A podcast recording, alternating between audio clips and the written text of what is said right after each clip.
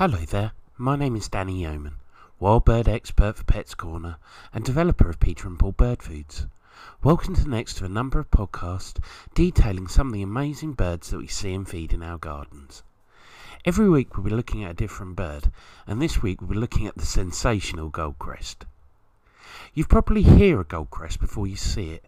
This tiny flitter among the twigs and leaves emits a very high pitched seep, seep, seep that sounds like a baby bird or even a mouse. At a distance of more than 15 metres, it becomes virtually impossible to hear. Once you've located the small creature, though, you'll have to keep your eyes fixed, because it twists and turns through the foliage at a great rate, even hiding itself behind leaves as it plucks away at insects that it hunts all day long. Although most gardens with reasonable insect activity stand a chance of being visited by a goldcrest, it's the tall strands of conifer trees that are particularly preferred. The complicated structures of such trees, as well as monkey puzzle, the yew, and even leylandii, give insects plenty of hiding spaces from most birds. Yet the minute size of Britain's smallest resident bird enables it to dig them out. The goldcrest may be tiny, but has plenty of spirit. Its most noticeable feature, the flash of deep orange on its crown, becomes a signal of threat to intruding rivals. The male raises its feathers in a fiery glow, bobbing its wings and calling as loudly as it can. A similar performance is displayed when it becomes time to attract a mate. Yet perhaps the most amazing aspect of this minuscule bird is its stamina. Late in the year, Britain's resident population of goldcrests is joined by several more that make the long flight, not across the Channel from mainland Europe, but across the North Sea from Scandinavia. Many don't make it, and those that do probably need favourable winds and a good weather to help them on their way. But this is such an astonishing feat for such a tiny animal that East Anglians who saw them arrive once thought that they had to hitch a ride on the back of an owl. Goldcrests are very quick birds, which makes them hard to spot. They tend to scurry from place to place and do so on branches and around tree trunks. The goldcrest is the smallest bird in Europe, weighing on average just 5 to 7 grams. That's about half the weight of a blue tit, about the same weight as a 20 pence piece. With a characteristic dull orange green top and white underbelly, the goldcrest is famed for its beautiful crown stripe, yellow in the females and orange in the males, bordered by black lines. Juveniles are similar to adults, but lack the head markings. Goldcrests are often confused with firecrests, and a male goldcrest is very similar in appearance to a male firecrest. For any birders out there, I'm hearing your cries of, but the chances of seeing a firecrest in the UK are so tiny, why even talk about it? Well, I always think that it's better to know, just in case. Wouldn't it be terrible if you spotted this uncommon bird and didn't realise it? The main difference between Goldcrest and Firecrest are that firecrest has a white supercilium, that's a fancy way of saying that it has a bold white patch above its eyes and a snazzy black stripe through each eye. The male goldcrest has a yellow to orange patch on the top of its head, and the firecrest has an orange to yellow patch on the top of its head.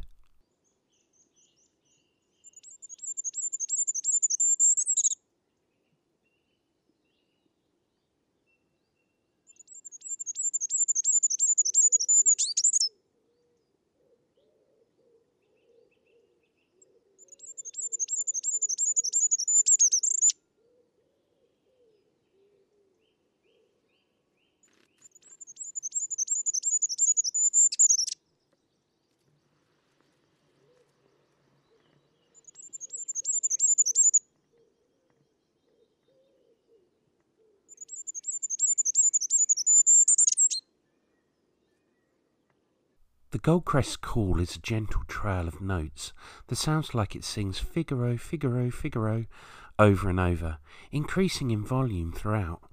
It's very high pitched, so high pitched, in fact, that when you become older, you actually lose the ability to hear them. I'm dreading that day.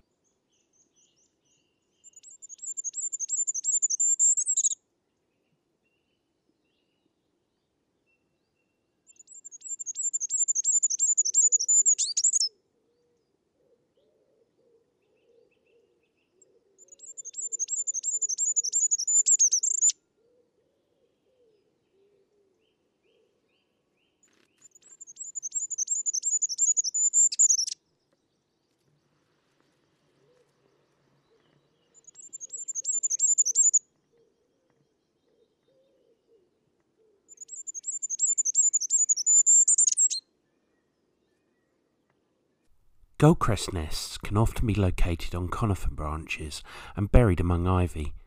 Typically, the goldcrest nest is made of moss, spider's webbing, and lichen, and usually found to be lined with feathers.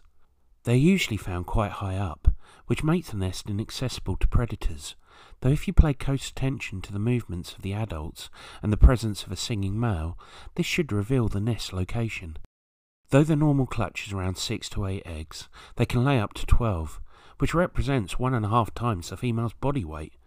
This is a heroic effort, but a pair will often go a step further, starting on a second brood before the chicks from the first one have fledged. Goldcrest eggs are a dull white colour with a light brown speckles. Breeding begins in late April. The incubation period lasts between 14 to 17 days, and consequently there's around 19 fledged days. Both parents help feed the young. Goldcrests are insectivores, and as such rarely seen on bird feeders. But because they are so small, they find it difficult to keep their body temperature high enough in cold weather, and can die if temperatures fall below freezing point for long stretches. They are so dependent on tree dwelling insects and bugs, which become hard to find in sub zero weather. So during this time, Goldcrest might be attracted to bird tables that have a little Peter and Paul in full song or Peter and Paul mealworm mix on them. They will also, during this time, feed on a good quality suet. Suet bird food has to be worth the peck. Birds lead busy lives, and the amount of time it takes a bird to land and peck, it has to be a bite that's worth the effort. However, some cheap suet products are not what you would call great, and can, and indeed do, have up to 20% filler in them, which can be anything from sand, chalk dust, or even glue. That's why I wanted to ensure that at Peter and Paul we only supply the very, very best quality suet product. A product that is both safe and nutritious as it could possibly be. So why is my suet so good? Well, let's start with the suet. Suet is the most nutritious of all ingredients, so it stands to reason the more suet a suet product has, the better it is.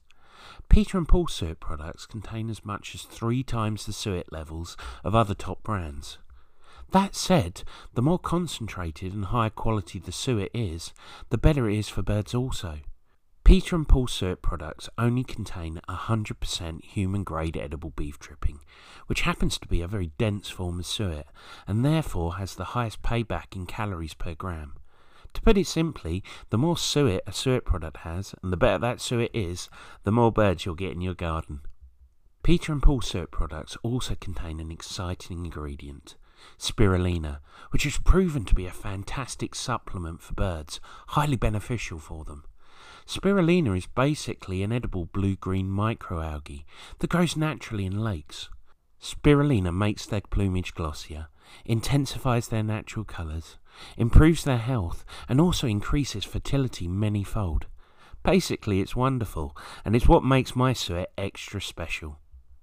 Just getting back to Goldcrests, Goldcrests are very widely distributed through Britain and Ireland, both in the winter and the breeding season, missing only from the treeless landscapes of the uplands and the fens.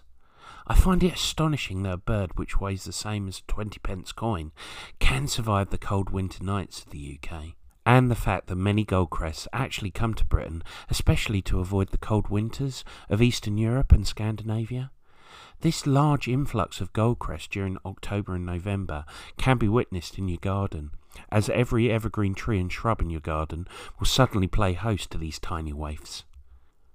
The influx occurs at the same time as many other birds, including woodcock, and it was once thought so unlikely that goldcrest could fly unaided across the North Sea that they were called woodcock pilots because of the belief that they hitched a ride on the back of woodcocks.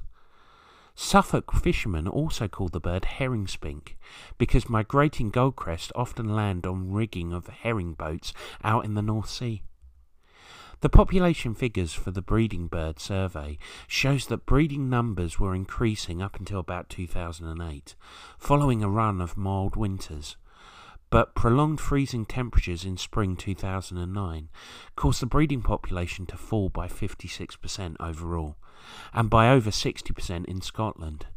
Fortunately, since then the winters have been less severe, and the numbers have shown a consistent recovery.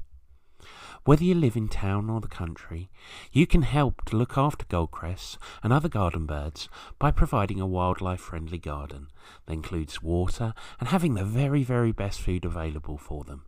Foods like Peter and Paul.